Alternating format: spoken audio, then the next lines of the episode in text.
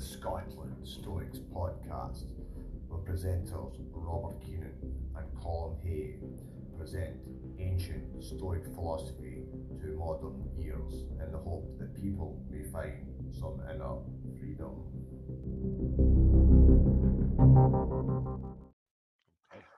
Welcome everybody to another episode of the Scotland Stoics. My name is Robert Keenan, and we've got, I'm excited to invite our new guest on today, is Rob Colter. Hi Rob, how are you?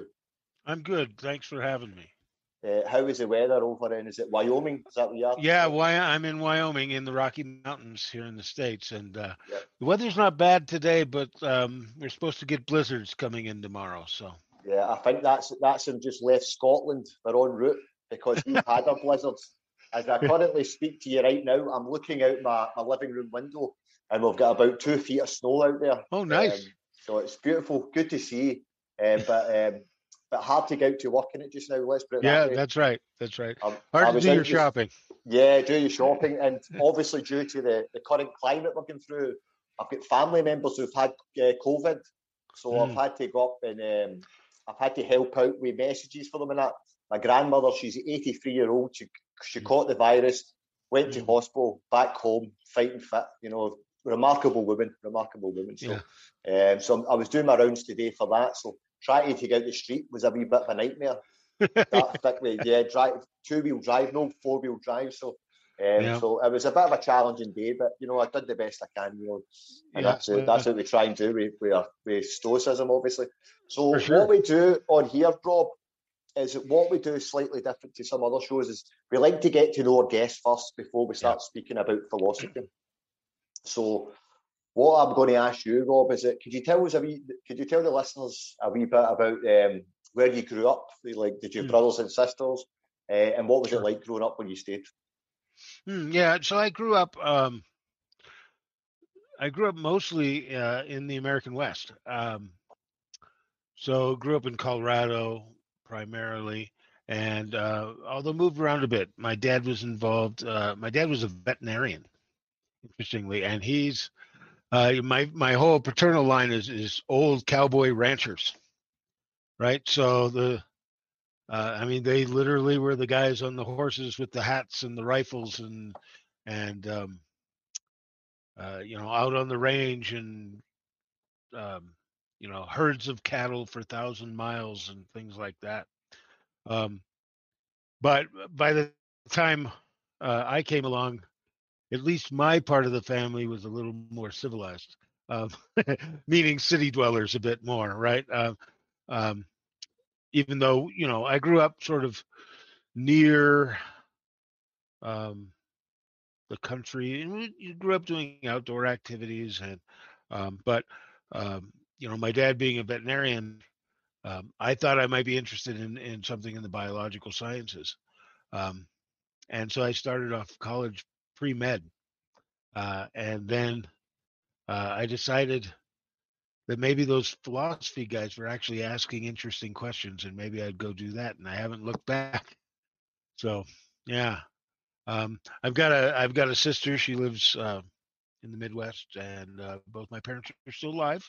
Um, and they live about an hour away from me right now, so um, I don't get to see them very often. Uh, they live in a in sort of an assisted living situation, so I talk to them over Zoom and such pretty often. But um, they're pretty well taken care of, so I don't have to go slip and fall in the snow for them. No, absolutely, that's it. That's excellent. Um, that kind of leads me on to the next question. You know, I find that quite funny how. You're you're from probably quite a tough kind of cowboy, yeah, rancher yeah. kind of background, yeah.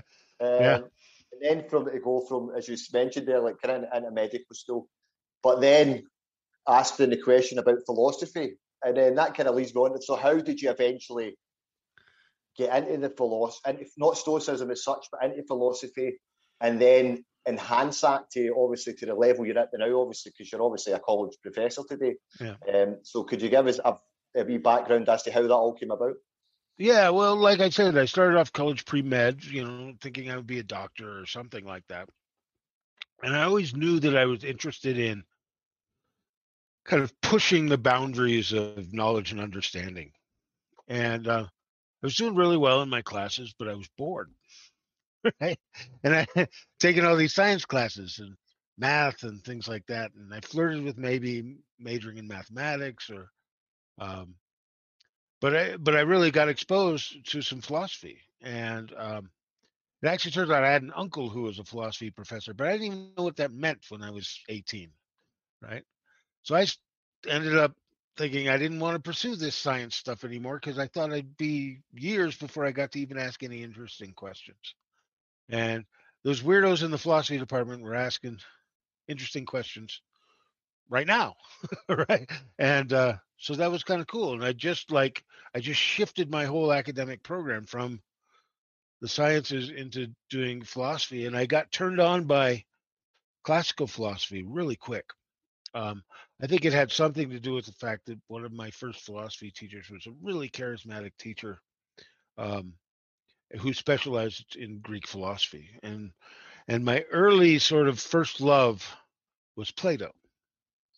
Um, so I wrote an undergraduate thesis on Plato's Parmenides. I also started studying Greek then uh, as an undergraduate. And I mean, I, I, I knew what I wanted to do.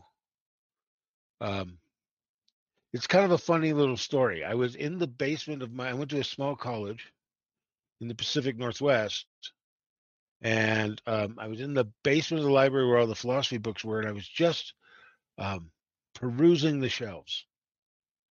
And I pulled out this book. Um, it was a collection of articles by the scholar Gregory Vlastos. And um, I, I pulled it out and I just read a book. I, sorry, I read an article he wrote in there um, from nineteen fifty-four. I think the title is um, The Third Man Argument in Plato's Parmenides. And I read that and I said, oh, I want to do this. And so it was kind of a, like a road to Damascus moment in the basement of a small college library. Um, and basically that's sort of what I pursued. Um, And then I got a master's degree in classical languages, went and did a PhD uh, in Greek philosophy, and um, then started being a professor, bounced around a little bit. And I got the opportunity to come back to the American West here at the University of Wyoming, and I've been here since two thousand seven. That's kind of my been my journey in philosophy. No, it's, it's remarkable how it came about. And for two thousand seven up to now, that's a long time being a, a professor, which kind of leads me on to the, the, the third question I'm going to ask you. Now, I did obviously, I, I was laughing earlier on telling you about technical issues. You can see with my, looking at you, my power just went out of my house. So uh, I've had it all happening. All I wondered what happened. You know, uh, was that my, I, I kind of paused, so that was me waiting. So thank, thankfully that you kept talking. Because I kind of you paused out for about uh, ten seconds there, so um, I'm hoping I'm hoping my son's going to fix that now, but we'll just wait and see. Um, no, but it kind of leads us on to the next question, you know. And I found this quite really interesting when I was reading uh, one of your articles in Modern Stoicism, and you were tell you were talking in it about. Um, Well, first and foremost, we'll get to that in a later date if you want to speak about it later on, about the your uh, illness you had in New Zealand. But mm. for this one, I found was quite remarkable was that you you, you taught Stoicism for nearly twenty years, yeah. and you, you were you, you knew about the theory, yeah, subjective about the theory, yeah. but you actually never took the practicality uh, into yeah. your life and and, and uh, worked into your life. You know, I find that I find that remarkable, especially being such a practical philosophy. So, yeah. could you please uh, tell us? What happened? What was the change that came about that brought about the practical elements of your life? Yeah, I mean, I think it was. Um, so yeah, I mean, I mentioned that Plato was sort of my first love, and I was really into the like Plato and his metaphysics and epistemology, and Aristotle as well. I had some great teachers who were really. Uh, really important scholars of that stuff. And I was always gravitated, gravitated toward the stuff that was technical and hard, right? I don't know. I think it was a little bit of a macho thing, right? And, um, and you know, of course, I had to study, had to study some Hellenistic philosophy, which wasn't, I didn't think, I wasn't as impressed by uh, its difficulty. Um, but um, I was teaching Epictetus, um, and I, you know, I, I had the Stoics in my some of my classes, and you know, when we talk about, um, you know, the, the importance of Greek philosophy and its influence, and of course, you know, Stoicism was, huge, was hugely influential in Hellenistic Greece and, and certainly Rome. So I kind of felt like I had to talk about it. So I did. And uh, I had taught, mo- you know, out of Epictetus and Seneca mostly um, for, for twenty years. I changed it up a little bit depending on the context. Um, and it was really, I was, I'm pretty sure I was forty. Um, and I distinctly remember teaching Epictetus the Enchiridion. And I was reading Enchiridion one, right? Uh, that starts off famously, some things are up to us and some things are not up to us, right? And up to us are opinion, uh, aversion. I'm blanking out, uh, right? But there's four things, right? And I remember reading that, and I was reading it yep, out loud. Desires, yep. Say that again? Yeah, desires, ju- judgments, uh, right. Actions, judgment, desires, yep. Yep, yep, yep, yep. And, uh, So I um, was reading it aloud to the class for sort of dramatic effect, right? And uh, I, did, I can remember the room I was in.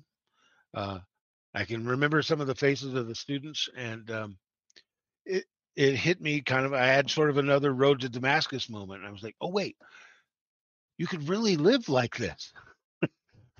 This could really guide one's life. And I um, I was. Uh, I mean, I knew that that's what they thought, that's what they thought, but um, it, it like clicked for me. And I think, you know, when I look back, that was, um, that was a time of some personal difficulties in my life, right? And I guess I was kind of realizing that I needed a philosophy of life. And there I was with one in my hand, right? I, there was a philosophy of life in my hand and coming out of my mouth.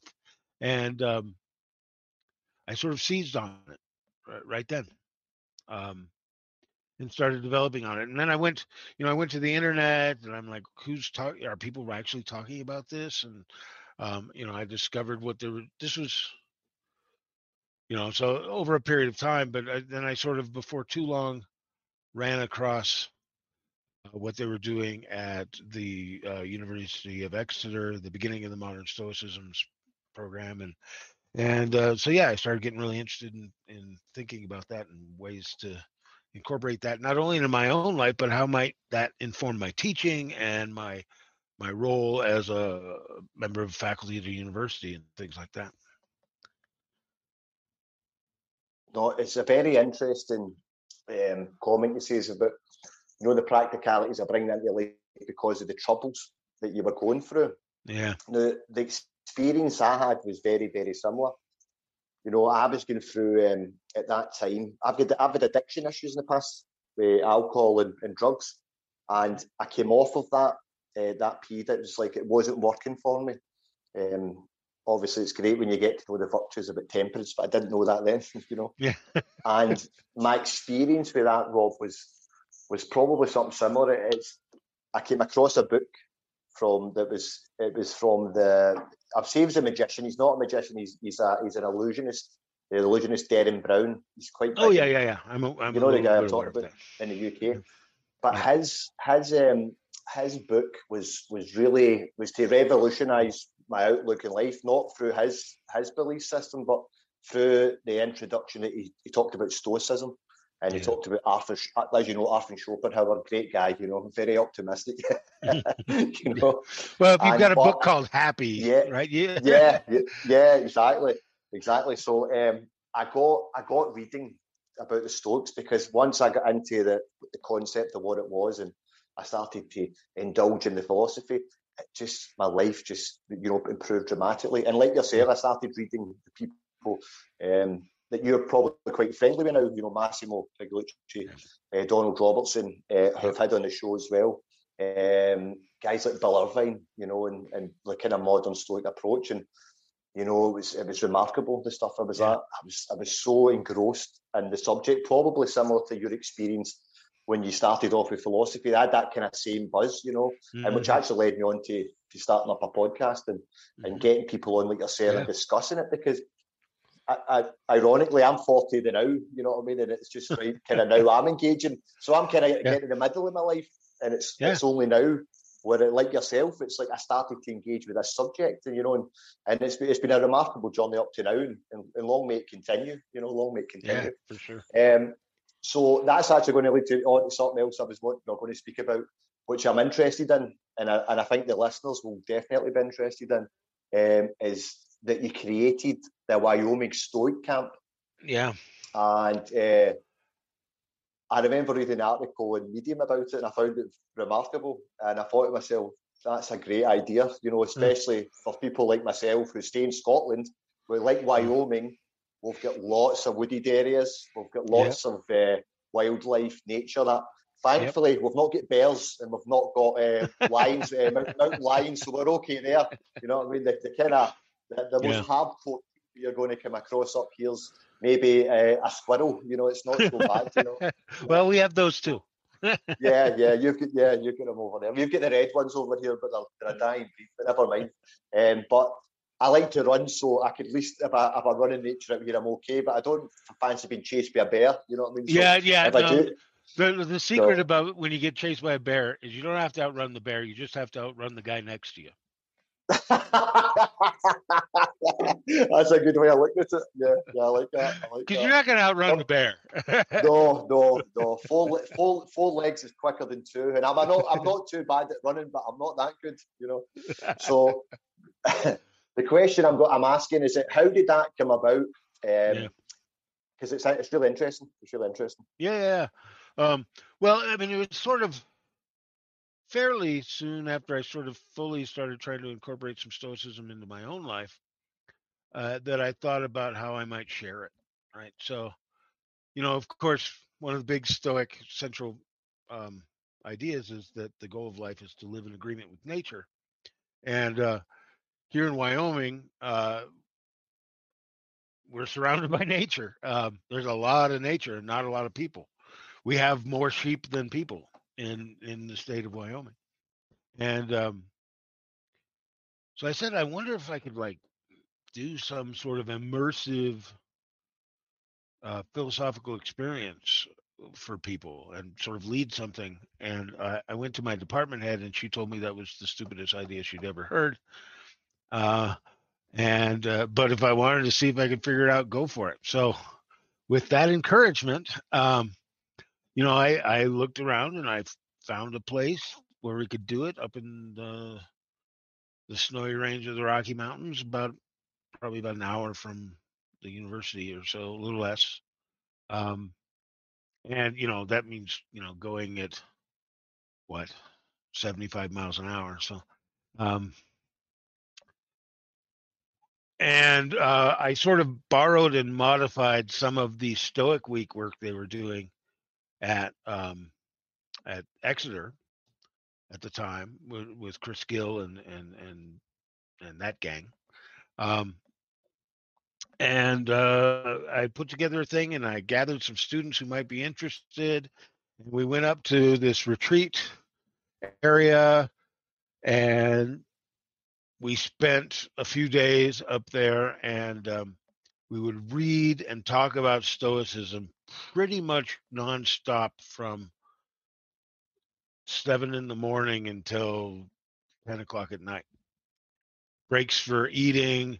We'd do some hiking, but there was lots of conversation and stuff like that. Hiking, bonfires out in the woods, keeping an eye out for bears and moose and the like. Um, and, you know, everybody stayed in cabins. Uh, of of uh, questionable, um, well, they had roofs and heat, but not much more. Um, and it went really great. Um, I got a lot out of it. The students got a lot out of it. We read mostly Epictetus and Marcus. Um, I found them to work really well in sort of, I mean, they come in more bite-sized chunks. than Seneca, or and certainly not. We weren't reading, um, you know, snippets of Chrysippus or, or anything like that. Um, and I, I started teaching it more in the university, so I'd get students that were fired up about it. And then I opened it up. I just started putting out announcements, and uh, it's grown, right? And people come now from all over the world. Uh, I've had people from uh, Europe, people from Canada. I mean, maybe not all over the world, but certainly both coasts of North America, um, as well as more local people. Probably ends up being about forty percent my students, sixty percent people from all over. And um, now it's up to where twenty-five, thirty of us go hang out in the woods and talk about Stoic philosophy for a week. It's pretty wonderful. Um, I get people coming back year after year. Um, obviously, we couldn't do it this last year. I don't think we're going to be able to do it this next summer either. Uh, unfortunately, I'm looking into the possibility of maybe pushing it back towards August, maybe. Um, but certainly the year after is my intention to do it. Um, and you're invited, as is anyone. Absolutely. No, I think I would like to go twenty twenty-two. That's my, my vision. So yeah. I think I would like to come over because it would be a remarkable experience, you know, really, yeah. really. It's really great. I mean, and the site we're at, um, you know, you can see probably one hundred miles from, you know, up on the ridge up above it. And um, um, it's really, it's, it's pretty nice. No, it's, it sounds awesome. The, I was thinking just when I was reading the stuff and you were talking about Marcus Aurelius and Epictetus, um, which kind of brings me on to the next question. You know, it's, I know in the camp you discussed specifically Marcus and Epictetus, but for, for anybody trying to, to get into Stoicism and access it, would you say that um, they were probably your kind of best port of calls rather than Seneca due to the The flowery language? He's, he's a lot more. He's a lot more wordy, isn't he? Um, yeah. Harder to engage at times. I think so. I mean, I think Seneca can be hard to engage. I think he's he's flowery, yes, but I think he's also less straightforward. Uh, partly because of some features of who his audience was. Right. Um, Epictetus is very straightforward. Right, he's happy to insult you, uh, to call you on the carpet, um, and you know, and Marcus is sort of talking to himself, right? So, um, I, I find that as a first entry point, Epictetus and Marcus are better than Seneca. Um, you know, I'm I'm sort of diving back into uh, some Seneca. Rereading his letters for the first time in a while, and he's always got so much going on as a, as a writer. Um, and, you know, I have such a range at camp. I get, well, I get other people with doctorates in philosophy who come, and I get people who read Derren Brown's book, right? And that's the first introduction to Stoicism they've had. So, So I think there's enough for everybody in that range. And yeah, sometimes we get swept up into discussions of determinism and um, modal logic and stuff like that. But, you know, people can tune out for some of that. And then we get back into how do we apply, you know, this particular principle to this particular situation. Um, very so the discussion ranges all over the place. Um, and I think we can do that with Epictetus and Marcus as well. Um, Yeah, I think that's that's what I want to say about that. No, I think it's it's a fair assessment. I found with Epictetus, um, he, as you mentioned, he was very blunt, but he was straight to the point, and I understood it. I could I could grasp it, you know.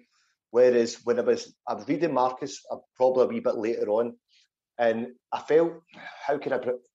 It's probably a criticism that he's it's been mentioned about him in the past that. Uh, it can be quite melancholy, you know what I mean, repetition, but understandably, when you kind of read the history about what he was experiencing on a daily basis, it's understandably was that way, you know what I mean? Whereas when I read Seneca, I found it harder to grasp because I'm not, I wasn't from an academic background, mm. but I persevered with it. And I loved what I did like, I really like about Seneca's work was his uh, work on anger, you know. Oh, yeah. On anger. And it's one, of, it's one of the greatest tools I've actually implemented, I would say, mm. from Stoicism into my life, where I used to be an angry man every day. It's a Scottish thing. Ah, drink, dread, dread mist, you know, road rage most days. Yeah. But that that was brilliant. But I'm, I think I think my go-to, my favourite go-to, is probably still but Epictetus. I think, Bill, for me. Yeah, yeah, I think so. I mean, sometimes I think Epictetus is like pushing us, trying to push us towards sagehood. Right? He's really pushing for the ideal. Right. Uh, you know, and a and a kind of cynic version of sagehood, more so than Seneca, for sure. Um, but I also think one of the things that makes Marcus so relatable is that he's in the middle of the struggle, right? He's in the middle of trying to be a better guy. Um, and I think that's super relatable. He seems superhuman, superhuman, right? Um, To, I think, to most of us, because we're all struggling. You know, when he starts off and he says, remind yourself at the beginning of the day, you're going to meet with ungrateful, meddling, violent, treacherous people. Who can't identify with that? Right? And then what do we do about it? And he turns it around to remind ourselves that we're all members of the same, you know, cosmopolis. And, and right? Who doesn't wake up some morning, or who gets, who doesn't get stuck in bed and say, boy, that's so comfy in my bed, and I don't want to get out. And he reminds us of, of what we have to do. And so I think they, they can all play sort of different roles um, in our approach. No, no absolutely. Roles. Absolutely. I love the, the, that quote where he says that we are this, you know, we, we come into this world together to work together like rows of teeth. And, um, you know, and it's like, wow, I so get that. You know, it's like, yeah. I can't, I try not to be upset at my kin because they, it's not, it's they're ignorant. That's the kind of way it comes across, is that they just don't know. They don't know. Mm-hmm. They don't know what the good is, you know? Yeah. And, um, it, you know, I'm not great at quoting it, but you know the gist of what I'm talking about, you know? It's, yeah, for sure. It was, and this was a man who was the most powerful man in the world, you know, who yeah. was open to as as much vice as you could get, you know, yeah. you know, but which we know that through Seneca's time, what Nero was like and what Nero did, you know, and what yeah. the, the, the, the the insane stuff that he got up to, you know, in many yeah. different departments, you know, murder, you know, rapes, you know, everything, you know, yeah. and that was all, that could have been all been at Marcus Aurelius' disposal. Sure. And to, for him to, to, to become the man he became, you know, especially after, I think it was eight children out of thirteen died at a young yeah. age, yeah. you know, to be, to be brought up during, uh, to be fighting wars on two fronts. Um, also to to go through a, a similar situation that we've been through now, Rob, you know, but to a lot greater degree with the the pandemic we've got. I mean, mm-hmm. back then yeah, it was a plague, right. and it was a lot, lot worse than it was oh, yeah. uh, today with the, the death yeah. rate. And for that man to remain, you know, true to his word, to the teachings of Stoicism, to me, just was like, he's, I see him as a sage. I shouldn't really, but he, because he would never say that about himself. But he's, he, I think he's he's on the path. When, when he, I, well, right, but he's on a path. Through. He's on a path that I think we can yeah. identify with, in that he's still struggling, right? Yeah, he still yeah, has yeah. those bad days, right? You can read these Absolutely. passages and say, "Oh, somebody pissed him off today," right? Yeah, yeah. Not sure who, right? But whether it was, you know, this general or that, uh, you know, servant, or whether it was one of his kids, who knows, right? Yeah. You know, I mean, yeah. maybe in some cases we can figure it out, even, right? But, yeah, it's remarkable, isn't it? Really, really, it really great stuff, you know, yeah. and still holds up to this uh, this day and age, you know, the test of time, he's still held in such high regard, you know, really, really amazing stuff. Um, I'm going to, I've got a couple more questions to ask, so, um, sure. but they're, they're a wee bit about the practicalities of Stoicism now, Rob, so what, uh, what I put down here is that I've, I've highlighted the dichotomy of control, which we spoke about earlier on. Um, over power over we have power over actions, judgments, desires, and aversions, which are highlighted in the Enchiridion yeah. by Epictetus. Now, I'm asked, it's probably a two two pointer question here. Okay. The first thing I'm going to ask you is, how have you ever used this concept to good in your life, right? Mm. And secondly, is there another Stoic technique that you use on a daily basis? Do you maybe supplement that? Yeah, yeah. So, so the, the dichotomy of control, as it's called, um, right, is is kind of foundational to our actions, right? And and and that famous passage from Enchiridion one, of course, goes on to explain what happens when you get confused about this, right? Namely, if you think that things that are, if you think things are up to you that aren't, you're bound to be miserable and curse the world. And I, I, I have this shaking my fists, right, at the at the universe, right? Um, and and when you say actions, we have to be careful about what that means, right? Um, I mean, I, I think it's usually pronounced impulses. I mean, usually translated as impulses, right? It's my choice. I think of those things that I'm up to are my choices. Right? What I choose to pursue, what I choose to believe, what I choose to want and not want. Um, and when I choose something, whether that thing I choose comes to fruition or not is not up to me, right? So I might choose to go after a job. Right. So I'm in, I, I've got this, I decide this is a job I'd like to have. So I choose to go after it. So I, you know, apply and maybe interview and whatever. Right. And, um, and I'll get it or not. At a certain point, it's not up to me anymore. Right. I put in my best effort and, and then however it shakes out, um, is that's, what the universe is, has has done for me, um, and I use this idea all the time, right? And you know, I think about teaching at a university. What's uh, I'll just use an example, right? So, um, I so so this morning I was I was teaching a class on uh, ancient Greek atomism, right? One of the great enemies of the Stoics, actually. Um, I'm in the middle of lecture, and the way we're doing things here in the pandemic in my university is there's a small number of classes that are partly in person and partly online all at the same time. So I'm teaching to a class, uh, socially distanced, maxed up group of people. I have a mask on too, in a, in a large lecture hall, and there's not very many people. And there's another group on Zoom at the same time, like we're doing. Um, and I'm having to manage them both at once. And I'm talking about this stuff, and all of a sudden I notice the Zoom group goes away. So all of a sudden I'm like, well, I guess lecture's been interrupted. So I have to go through and I think, what are my options here? What are my choices I can make? I try to reconnect a couple times. It's not working. The network's down or something like that. Um, so I talk to the people in the room and they suggest a couple things. Maybe you could reboot it. And I try to reboot it and I can't reboot it because because uh, the network connection. And so I end up like the Wi-Fi kind of worked for some reason I don't understand. So I pulled up my iPad that I had in my bag and I reconnected and restarted the whole thing. Right. Now, what about that? Uh, uh, the dichotomy of control is at play in all of that. Right.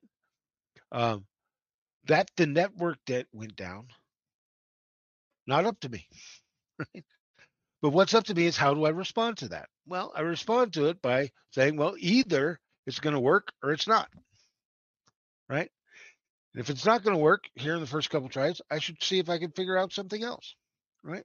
And I eventually did, and we got back it, after maybe five, six minutes, got the class back up and going, we finished the lecture and so on, and it all went okay. Um, That's a huge thing in my thinking about all that. But I've already sort of implicated a couple other Stoic practices. Right? Um, one of my favorite bits, um, I'm pretty sure it's in book ten of the Meditations, is Marcus says, and I'm paraphrasing a little bit here, everything that happens, happens in such a way that you're either going to get through it or not. If you're going to get through it, then you will have figured out how to get through it. And if you're not, well, that'll be the end of you. And, oh, well, in neither case is there reason to complain. Or I would add to freak out, right? Um, right? So, I, so I'm faced with the situation I'm faced with. I make the choices that are in front of me.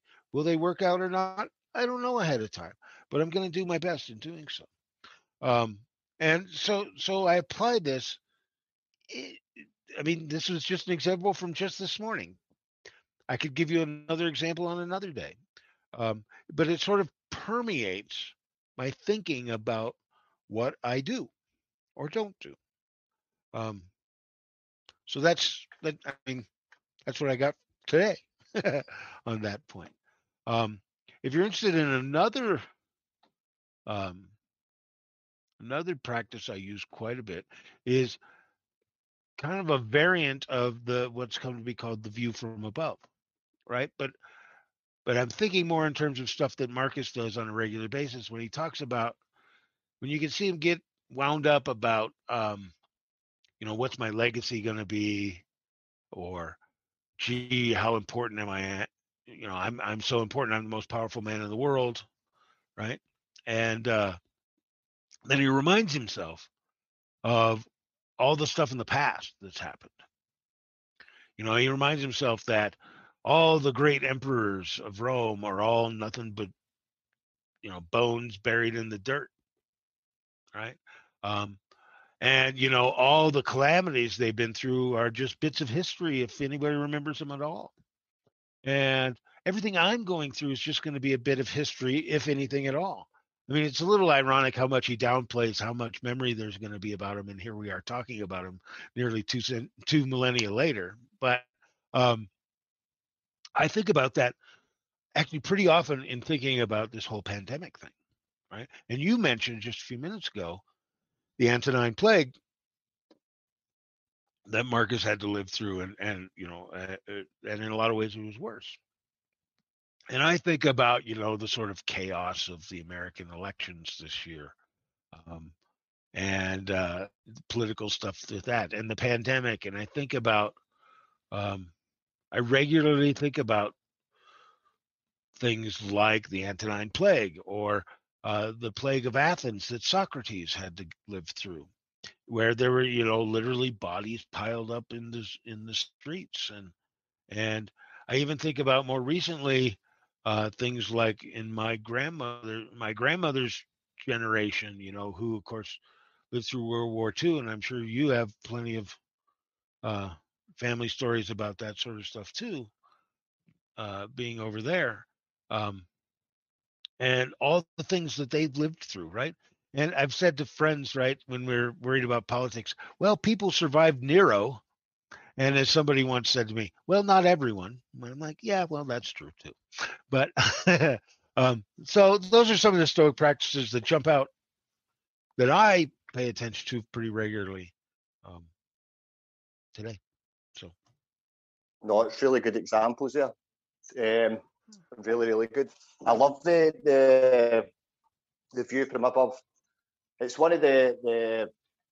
The exercises I use quite a lot because it does it put stuff into context, you know, about how um, how trivial things really are. You know, it's mm-hmm. especially when you kind of you can. I love when I get the science behind things. You know, it's like when you click your finger once, it says that the speed of light goes round the Earth seven and a half times, right? Yeah. And you know, and it's like the closest star's like four point two light years away, and that's the closest of billions that are within this one uh, galaxy, which is the Milky Way. Yep. And they're now saying that there's as many stars as uh, sorry, many galaxies as there is stars in our Milky Way, which is like yep. mind blowing, you know. Yep. And we get caught with such small stuff on this small rock, you know what I mean? Mm-hmm. But in the magnitude of the grand scheme of things, you know, it doesn't really mean that much, you know. And, mm-hmm. and I love the part when when uh, Marcus Aurelius talks about it, and he gives reference to um, oh, what's his name again? Uh, Alexander the Great, you know, and he mm-hmm. talks about him being to dust and all that. So really, really interesting times, man. Really, really interesting stuff. Yeah. So thanks for that. So I've only you got bet. one really last last question for you, Rob. You know, I was I was I was trying to go and grab a charger there. Um, I've, as I say, I was smiling when you were talking about technical issues. Since we've been on here, I've had a, my power's went out in my house. Yeah. the, the charger's about to go out in the in the, the, the device I'm using just now. And uh, so I'll, I'll get the last question. I'll try and get this charger while you're, answer, while you're answering it. So the last question I'm going to ask you is that what have you got planned in the near future is related to Stoicism, and what have you got planned for the Stoic camp or any work at all that you're working on? And while you're doing that, I'll grab my charger. Yeah, sure. Um, yeah, so so the Stoic Camp, uh, you know, I hope to get restarted again as soon as we can. Um, as soon as we can get it going, um, you know, with, with the pandemic and all of that. And so hopefully no later than uh, summer of twenty twenty-two. Um, and, you know, so I want to continue that. I'm I'm considering looking at other locations and times of the year. Um, so far, I haven't gotten any big uh, any big interest in the idea of doing a Stoic camp in January in the Rocky Mountains. Um, it's a little bit harsh for people, but um, I haven't ruled that out yet. Um, You know, I also have been teaching Stoicism in the Wyoming prison system, um, which is something that I'm continuing to try to grow and do more often. Um, and uh, going to try to get more prison classes going in Stoicism and other philosophy. Uh, primarily, philosophy is a way of life, right? Um, so I've been doing that, and I've been connecting, been trying to connect more. more and more uh, with um, putting Stoicism out in, into the public. Um, you know, I've been doing co-hosting with Massimo our Stoa Nova conversations for the past several months, and we're hoping to continue that um, for the foreseeable future. Um, I'm trying to write more, uh, like that article you read on the Stoic Camp, um, trying to write more of that stuff. Um, my particular position uh, at the University of Wyoming is such that uh, there's a lot of room for me to in, engage in in public uh, public philosophy stuff. Uh, so I'm really, I just want to do more. Um, kind of be more of an evangelist, I guess, for Stoicism and other philosophies of life. So, um, yeah. So hopefully we can get you, Robert, over for the next iteration of Stoic Camp, Wyoming Stoic Camp. Um, and, you know, Massimo's doing a Stoic Camp too, but it's a much more genteel version uh, in uh, New York State. Um, and that's actually how we first met, is he had heard about mine and and uh, contacted me because he wanted to do something like that. Um, but uh, so I, I tell him he stole my idea. Um, and he doesn't oh. deny it. Yeah, well, us us Scots, we're not a tame lot, so I'll definitely be coming to Wyoming first. That's what I'd can recommend. I, can I just ask? Can I ask a quick question, actually? Because I found that really interesting there when you were you were just you were talking about um, taking Stoic teachings into prison. Now, yeah, I've done I've done similar experiences. I've uh, obviously I told you I've had addiction issues myself in the yeah. past, so I was a member of Alcoholics Anonymous. Still, I'm a member of Alcoholics Anonymous in uh, C A, which is uh, a drug-related uh, fellowship. Mm-hmm. So we take the message into prisons too. But obviously, I've got a slight Stoic uh, slant on my way of doing it. Of course, you know, yeah, sure. prayer, not you know, but um, but I, I find that absolutely fantastic that you're actually taking Stoic classes into prison. That's remarkable. How did that come about?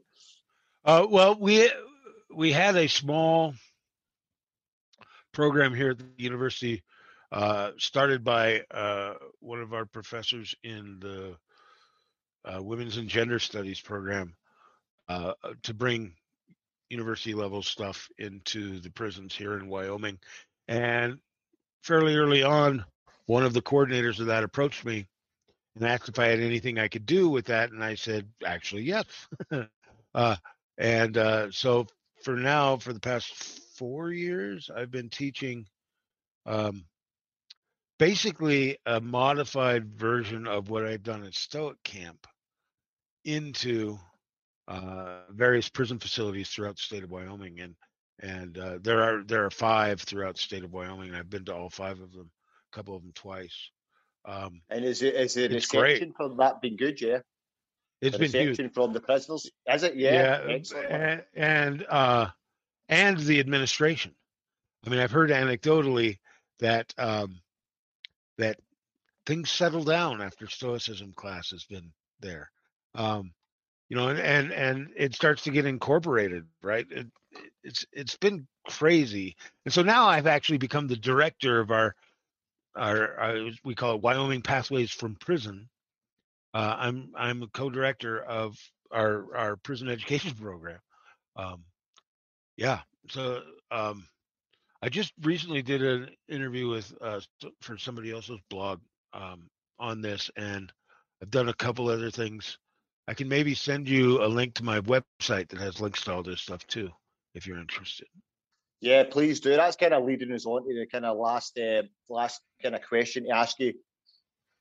Um, how do they, how would anybody that's listening to the program tonight, um, or when it goes out to be published, how could they contact you to ask you questions such as that? Yeah, yeah. So, um, so I've got a, a website which um, is. Uh, Uh, rob colter dot wix site dot com, uh, and I can be found on that. Also, I can be reached at the University of Wyoming, um, Department of Philosophy and Reli- Religious Studies, and uh, you know, I'm a lecturer there, and uh, that would work too.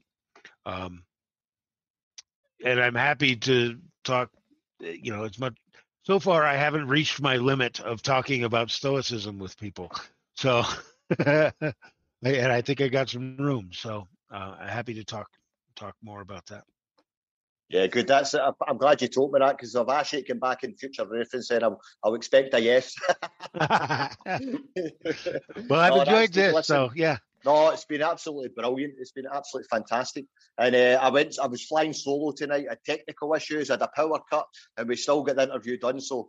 So obviously yeah. somebody was looking somebody was looking down in us tonight, you know what I mean? Brilliant. Well, um, you know, so, we're either gonna we're either gonna get through it or we're not.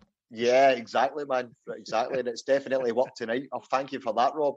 So I'll just have a couple of quick shout outs to some of the guests. So if somebody was asking me, Dave, what's been happening with the podcast? Why have we not been on as much? But just a lot going down with COVID and that. So we're going to be regular guests coming up the next month or two. We've got Kai Whiting coming up. He's going to be publishing a book soon. Um, I won't give away too many details just now, but that's coming out soon. Um, we've got, uh, we've also got, uh, I think that's her name, Sammy Glynn, uh, Elizabeth Elizabeth Goyle. She's coming on soon. Uh, and we've got a uh, guest, Catherine, coming on uh, next week or the week after. So definitely listen in for the podcast, and thanks a lot for everybody for listening. And another big thanks to you, Rob, and uh, please send us over that details with about the, the stuff in Stoicism for the prisons. I would like to have a wee look at that, and thank you again, my friend. Any last words you'd like to say? No, I really enjoyed talking to you. I hope we get to do it again, and hope we get to see you at Wyoming Stoic Camp, and many of your listeners as well. Yeah, thank you very much, and have a good have a good day, buddy. Thanks a lot. Bye. See you soon. Bye. Bye.